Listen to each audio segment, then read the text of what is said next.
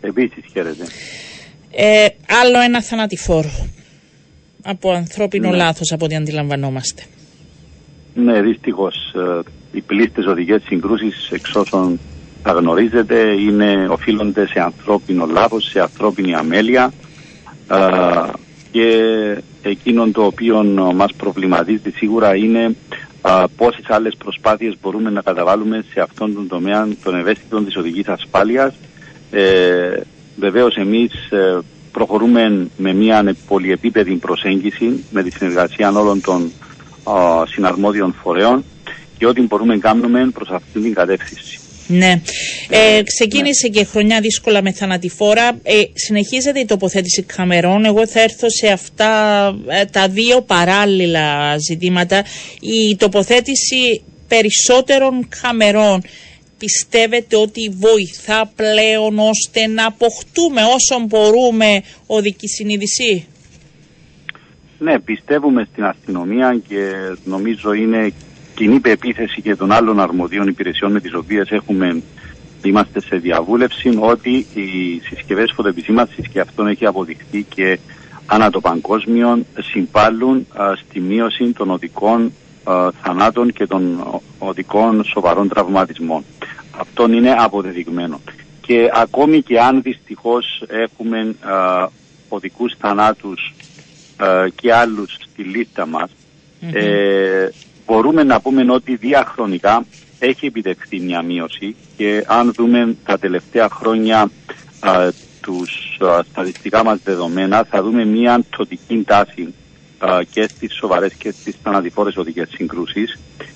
Γι' αυτό και δεν πρέπει βεβαίως να απογοητευόμαστε. Σίγουρα δεν θέλουμε κανένας συνάνθρωπος μας να χάνει τη ζωή του στην άσφαλτο, να τραυματίζεται σοβαρά ή να μένει ανάπηρος. Αυτό είναι δεδομένο. Πλην όμως είναι ένα σύστημα το οποίο, στο οποίο έχουμε επενδύσει, και η κυβέρνηση γενικά έχει επενδύσει με την επιστράτευση και άλλων αρμόδιων υπηρεσιών για τη λειτουργία αυτού του συστήματος. Επομένως θα συνεχίσουμε με τους ίδιους και πιο ακόμη εντατικούς ρυθμούς εάν χρειάζεται. Ήδη το πρόγραμμα μας προχωρεί, το πρόγραμμα γενικά και της αστυνομίας και του τμήματος. Έχουμε καινούργιες σε λειτουργία σήμερα? Ναι, από σήμερα έχουμε καινούργιες συσκευές οι οποίες άρχισαν να λειτουργούν από σήμερα το πρωί. Έχουμε δηλαδή 8 σταθερές συσκευές οι οποίες βάσει και της ανακοίνωσης μας λειτουργούν από σήμερα στη Λεμεσόν και στη Λάρνακα σε 4 σημεία. Αυτά τα σημεία είναι τα συγκεκριμένα στη Λεμεσόν. Καλύπτονται 3 επιλεγμένα σημεία με 6 σταθερές συσκευές στον παραλιακό δρόμο της Λεμεσού. Έχουμε 2 συσκευές στη Συμπολή των Λεωφόρων 28 Οκτωβρίου και Ιάκωβου τον Πάζη. Έχουμε 2 συσκευές στη Συμπολή της Λεωφόρου Αμαθούντος έναντι του ξενοδοχείου Αρσινόη. Και έχουμε και 2 συσκευές στη Συμπολή της Λεωφόρου Αμαθούντος με την οδόν Αριάδνης. Ήδη στη Λεμεσόν λειτουργούσαν μέχρι και χθες 8 σταθερές συσκευές σε 2 σημεία. Άρα τώρα, με αυτές που σας έχω πει, έχουμε σε λειτουργία 14 συσκευές σε 5 σημεία στη Λεμεσόν. Συνολικά. Όσον αφορά τώρα τη Λάρνακα, από σήμερα καλύπτεται ένα πρόσθετο σημείο με 2 σταθερές συσκευές σε τμήμα του δρόμου Κιτίου Μαζωτού, οι οποίες ελέγχουν όμως εδώ σε αυτήν την περίπτωση μόνο την ταχύτητα και βρίσκονται πριν το πάρκο Καμίτες. Να πούμε ότι ήδη στη Λάρνακα λειτουργούσαν μέχρι και χθες 18 σταθερές συσκευές σε 6 επιλεγμένα σημεία. Άρα τώρα έχουμε σε λειτουργία 20 συσκευές σε 6 σημεία στην Λάρνακα, και ανά το Παγκύπριο βεβαίως να θυμίσουμε ότι από σήμερα έχουμε συνολικά, με αυτές που σας έχω περιγράψει, έχουμε συνολικά από σήμερα σε λειτουργία 66 σταθερές συσκευές σε 22 σημεία ανά το Παγκύπριο. Είναι σημεία τα οποία επιλέγονται μετά από μελέτη από όλα τα εμπλεκόμενα μέρη, κυρία Σική, ώστε να συμβάλλουν στην αποτροπή δυστυχημάτων, παραβιάσεων και όλα αυτά? Είναι επιλεγμένες οι περιοχές? Ναι, είναι περιοχές, είναι σημεία τα οποία είχε προηγηθεί μια έρευνα,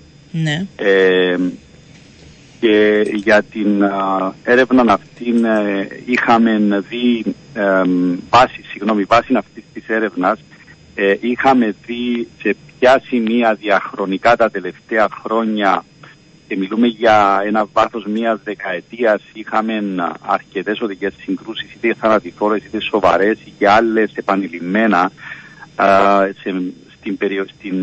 είτε στα συγκεκριμένα σημεία είτε στη γύρω περιοχή. Οπότε θεωρούμε ότι γι' αυτόν και τα ονομάζουμε επιλεγμένα αυτά τα σημεία. Θεωρούμε ότι έχει γίνει μια εις βάθος με προσοχή επιλογή αυτών των σημείων. Βεβαίως να μην ξεχνούμε και να το τονίσουμε εδώ ότι ανά πάσα στιγμή μπορούμε στο μέλλον να προχωρούμε σε μια αναδιάταξη αυτών των σημείων, σε μια αναθεώρηση δηλαδή του υφιστάμενου καταλόγου με τα σημεία, ναι, όπου έχουν εγκατασταθεί και λειτουργούν. Αυτόν υποδηλώνει ότι στο μέλλον μπορούμε να μετακινήσουμε κάποιες συσκευές και σε κάποια άλλα σημεία και να πάψουν πλέον να λειτουργούν σε άλλα σημεία που ήδη τώρα λειτουργούν. Ξέρετε, έρχονται μηνύματα τώρα, απλά επειδή θέλω να δίνετε απαντήσεις στον κόσμο. Ο κόσμος λέει ότι ίσως είναι σημεία τα οποία δεν βλέπουμε θανατηφόρα και δεν βοήθησαν ιδιαίτερα η τοποθέτηση καμερών. Πώς απαντάτε σε αυτό? Κοιτάξτε, είναι μια εύλογη απορία του κοινού, αλλά να σας πω κάτι. Να μην ξεχνούμε αυτό που σας έχω πει προηγουμένως, ότι η έρευνα που είχε γίνει είναι σε βάθος δεκαετίας και περισσότερο. Μην ξεχνούμε επίσης ότι τα τελευταία χρόνια οι οδικοί θάνατοι έχουν μειωθεί. Επομένως είναι άξιον απορίας βεβαίως και το θεωρούμε εύλογη την απορία από το ευρύν κοινό, ότι γιατί δηλαδή να τοποθετούνται συσκευές σε σημεία που δεν βλέπουμε να έχουν προκληθεί οδικές συγκρούσεις. Ναι. Αντιλαμβανόμαστε, κατανοούμε αυτή την εκτίμηση, αλλά να επισημάνουμε εδώ όμως ότι τα τελευταία χρόνια έγινε μια μείωση, έχει παρατηρηθεί μια μείωση στους οδικούς θανάτους αλλά και στους σοβαρούς τραυματισμούς. Η έρευνα που είχε διενεργηθεί για την επιλογή αυτών των σημείων είναι παλιά η έρευνα, γι' αυτό χρονολογείται μάλιστα. Οπότε δεν μπορούμε να πούμε ότι εντάξει, τα τελευταία χρόνια μπορεί στα συγκεκριμένα σημεία ή σε κάποια από αυτά τα σημεία, όχι σε όλα, σε κάποια από αυτά τα σημεία να μην έχει προκληθεί οδικός θάνατος ή ακόμη και σοβαρός τραυματισμός. Αυτά όμως τα σημεία έχουν επιλογή σε βάθος χρόνου, αυτή είναι η έρευνα στην οποία έχουμε προβεί, και να μην ξεχνούμε ότι στο μέλλον ανά πάσα στιγμή έχουμε τη δυνατότητα, την ευκαιρία βεβαίως να μετακινηθούν συσκευές και να τοποθετηθούν κάπου αλλού, κατόπιν βεβαίως και πάλι μελέτης και μιας άλλης εντελεχούς έρευνας η οποία μπορεί να διενεργηθεί. Στην επαρχία Μοχώστου με ρωτάνε, δεν έχουμε καμερές? Ναι, κοιτάξτε, δεν είναι στο πρόγραμμα της αστυνομίας και του τμήματος ηλεκτρομηχανολογικών υπηρεσιών εγκατάσταση εκεί κάποιων συσκευών, στο παρόν στάδιο τουλάχιστον. Αυτό μπορεί να αλλάξει, όπως σας έχω πει, στο μέλλον. Έχουν ληφθεί υπόψη οι αριθμοί των οδικών θανάτων και των σοβαρών και ελαφρών τραυματισμών τα τελευταία χρόνια. Αν δούμε, κοιτάξτε να δείτε, αν δούμε την τελευταία τριετία για την οποία έχουμε διαθέσιμα στοιχεία, γιατί όπου να είναι θα έχουμε στοιχεία και για το 2021. Γιατί μου λένε ότι έχει και πολλούς τουρίστες, έχει γουρούνες, είναι επικίνδυνα εκεί η περιοχή και το έχουν δίκαιο οι άνθρωποι τώρα που τους στέλνουν μηνύματα. Εντάξει, για αυτό το θέμα, αν θέλετε, μπορούμε να μιλήσουμε μια άλλη φορά. Έχουν ληφθεί άλλα μέτρα, ειδικά μέτρα, ειδικά κατά την καλοκαιρινή περίοδο, στην Αγία Νάπαν, για αυτό το ζήτημα που έχετε δείξει τώρα. Αλλά βάσει των στοιχείων, τα τελευταία διαθέσιμα στοιχεία που έχουμε, και όπως σας έχω πει, θα γίνει και μια νέα κατάσταση με την τελευταία τριετία μέχρι και το 2023 δηλαδή. Τώρα, τα στοιχεία όμως τα διαθέσιμα που έχουμε, δηλαδή μεταξύ 2020 και 2022, για αυτή λοιπόν την τριετία, αν δούμε τους αριθμούς μας, θα δούμε ότι οι νεκροί και οι σοβαρά τραυματίες, οι πλήστες περιπτώσεις, έχουν προκληθεί οι πλήστες οδικές συγκρούσεις στη Λευκοσία, Λεμεσό, Λάρνακα και Πάφος σε πιο χαμηλό βαθμό. Στην Αμμόχωστο και στη Μόρφου, στην επαρχία Αμμόχωστου και Μόρφου, δεν είχαμε τόσες πολλές όπως είναι οι υπόλοιπες που σας έχω πει. Αν θέλετε, ενδεικτικά μπορούμε να σημειώσουμε κάποιους αριθμούς που έχω μπροστά μου, κάποιους αριθμούς. Για παράδειγμα, στη Λευκοσία την τριετία που σας έχω πει, είχαν προκληθεί στη Λευκοσία συνολικά θανατηφόρα με 34 νεκρούς. Είχαμε 146 σοβαρά τραυματίες και 155 ελαφρά τραυματίες. Στη Λεμεσόν είχαμε 40 νεκρούς με 255 σοβαρά τραυματίες και 194 ελαφρά. Στη Δε Λάρνακαν είχαμε σε πιο χαμηλό βαθμό 21 νεκρούς, 165 σοβαρά και 146 ελαφρά. Και στην Πάφων είχαμε 18 νεκρούς με 51 σοβαρά τραυματίες και 78 ελαφρά τραυματίες.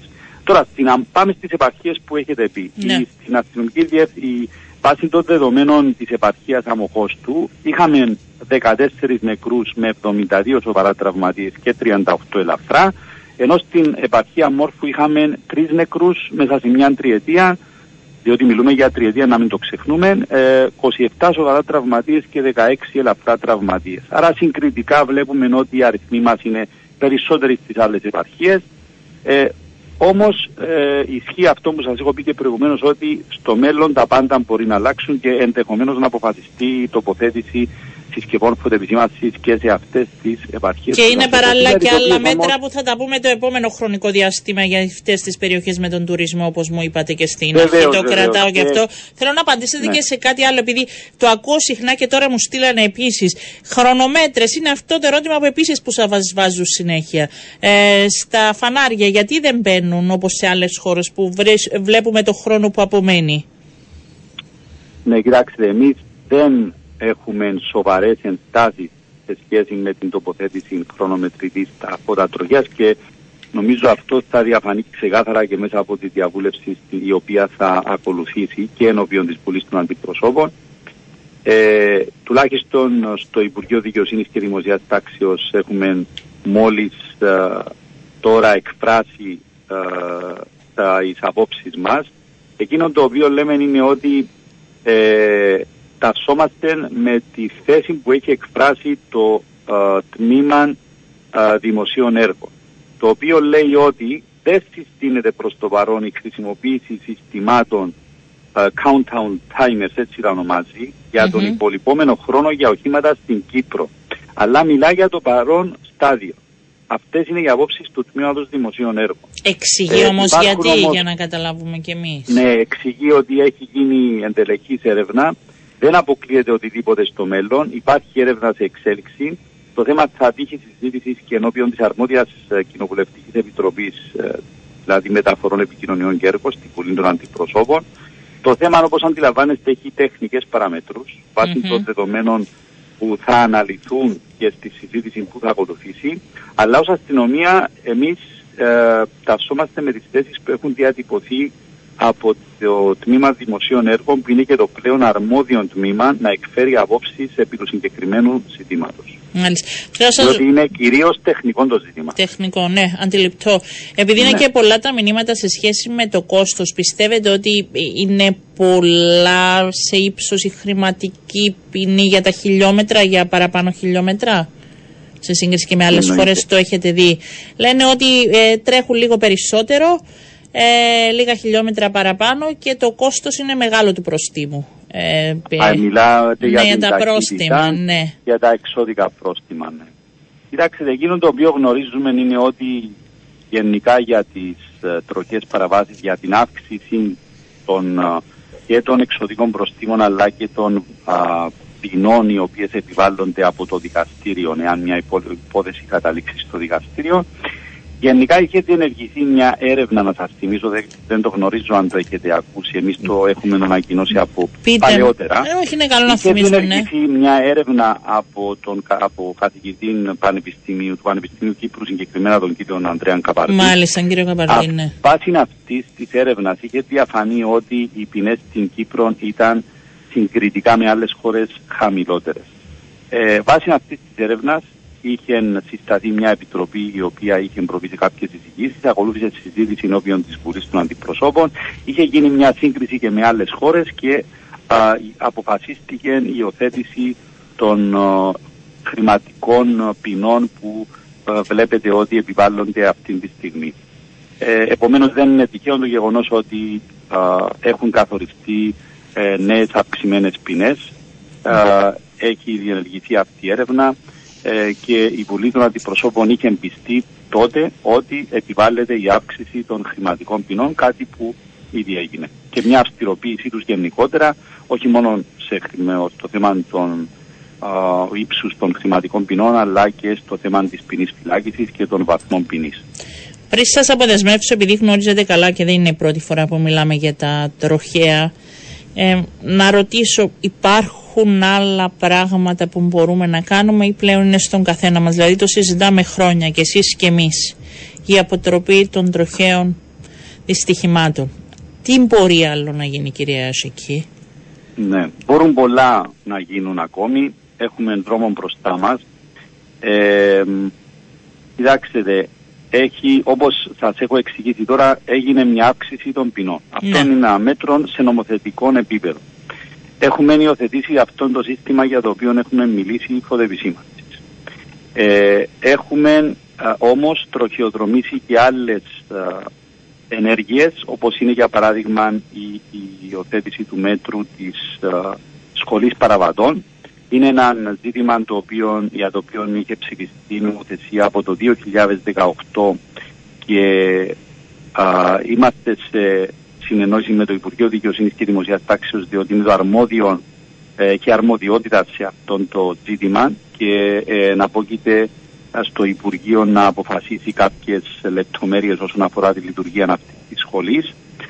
Είμαστε σε συνεχή διαβούλευση μαζί τους, ευελπιστούμε ότι το συντομότερο θα καταλήξουμε στην υιοθέτηση αυτού του μέτρου βάσει και της νομοθεσίας και βεβαίως λαμβάνονται συνεχώς και καινούργια μέτρα. Έχουμε βελτιώσει την νομοθεσία στο θέμα, μάλλον στην υιοθέτηση έχουμε προχωρήσει νέου κανονιστικού πλαισίου για τις συσκευές προσωπικής κινητικότητας. Θα δούμε εκεί τι γίνεται, γιατί βλέπουμε ότι πολλοί χρήστες χρησιμοποιούν άλλους δρόμους όπου δεν επιτρέπεται η κυκλοφορία των συσκευών αυτών. Έχουμε και άλλα μέτρα τα οποία προχωρούμε μαζί με τις άλλες αρμόδιες υπηρεσίες για μια περαιτέρω βελτίωση του οδικού δικτύου. Ναι. Όμως να μην ξεχνούμε ότι οι οδικές συγκρούσεις είναι ένα φαινόμενο παγκόσμιο. Αναλόγως στην Κύπρο τις έχουμε μειώσει. Το 24 δεν ξεκίνησε καλά πάντως, έτσι. Ναι. Κοιτάξτε, μέχρι και πέρσι, συγκριτικά με την περσινή χρονιά, ναι, μέχρι και σήμερα είχαμε 6 νεκρούς. Το ζήτημα τώρα είναι... Φέτος είχαμε ή πέρσι, λέτε, 6 νεκρούς. Συγκριτικά... Ναι. Συγκριτικά είχαμε 6 νεκρούς πέρσι και 6 φέτος. Δηλαδή μέχρι σήμερα είναι τα ίδια τα ποσοστά. Είναι τα ίδια τα ποσοστά, χωρίς να σημαίνει ότι ανά πάσα στιγμή αυτά αλλάζουν, όπως σας έχω πει και προηγουμένως, γιατί είναι και μια απρόβλεπτη κατάσταση. Ναι μεν υπάρχει μια συγκράτηση των οδικών θανάτων, θα έλεγα, και των σοβαρών τραυματισμών και το μέτρο αυτών του υιοθέτησης του συστήματος φωτοεπισήμανσης έχει συμβάλει προς αυτήν την κατεύθυνση, καθώς και άλλα μέτρα τα οποία σας έχω εξηγήσει και τα οποία τροχιοδρομούνται κάποια από αυτά. Και αν ακόμα, όπως σας έχω πει από την αρχή αυτής της συζήτησης, εάν δούμε ότι έχουμε κάποια ελαφριά, να το πούμε, αύξηση των οδικών θανάτων ή των σοβαρών τραυματισμών, δεν σημαίνει ότι δεν έχουν επιτευχθεί οι στόχοι μας μέχρι σήμερα. Ναι, και ότι μπορεί να γίνει και αναθεώρηση ενός στιγμή. Ναι, σταδιακά επιτυχάνονται. Εάν υπάρξει τώρα μια αύξηση την οποία απευχόμαστε, δεν σημαίνει ότι έχουμε αποτύχει. Αν δούμε τα τελευταία χρόνια σταδιακά πώς η μείωση... Νομίζω κανείς δεν θέλει να αποτύχει σε αυτό, ούτε εσείς ούτε εμείς. Δεν είναι θέμα κριτικής στο να μειώσουμε τα θανατηφόρα και γενικά τα σοβαρά. Αλλά είναι ένα παγκόσμιο φαινόμενο για το οποίο εργαζόμαστε να το αντιμετωπίσουμε με τον καλύτερο δυνατόν τρόπο. Ευχαριστώ πολύ, κύριε Ασίκη. Να είστε καλά. Καλή σας μέρα.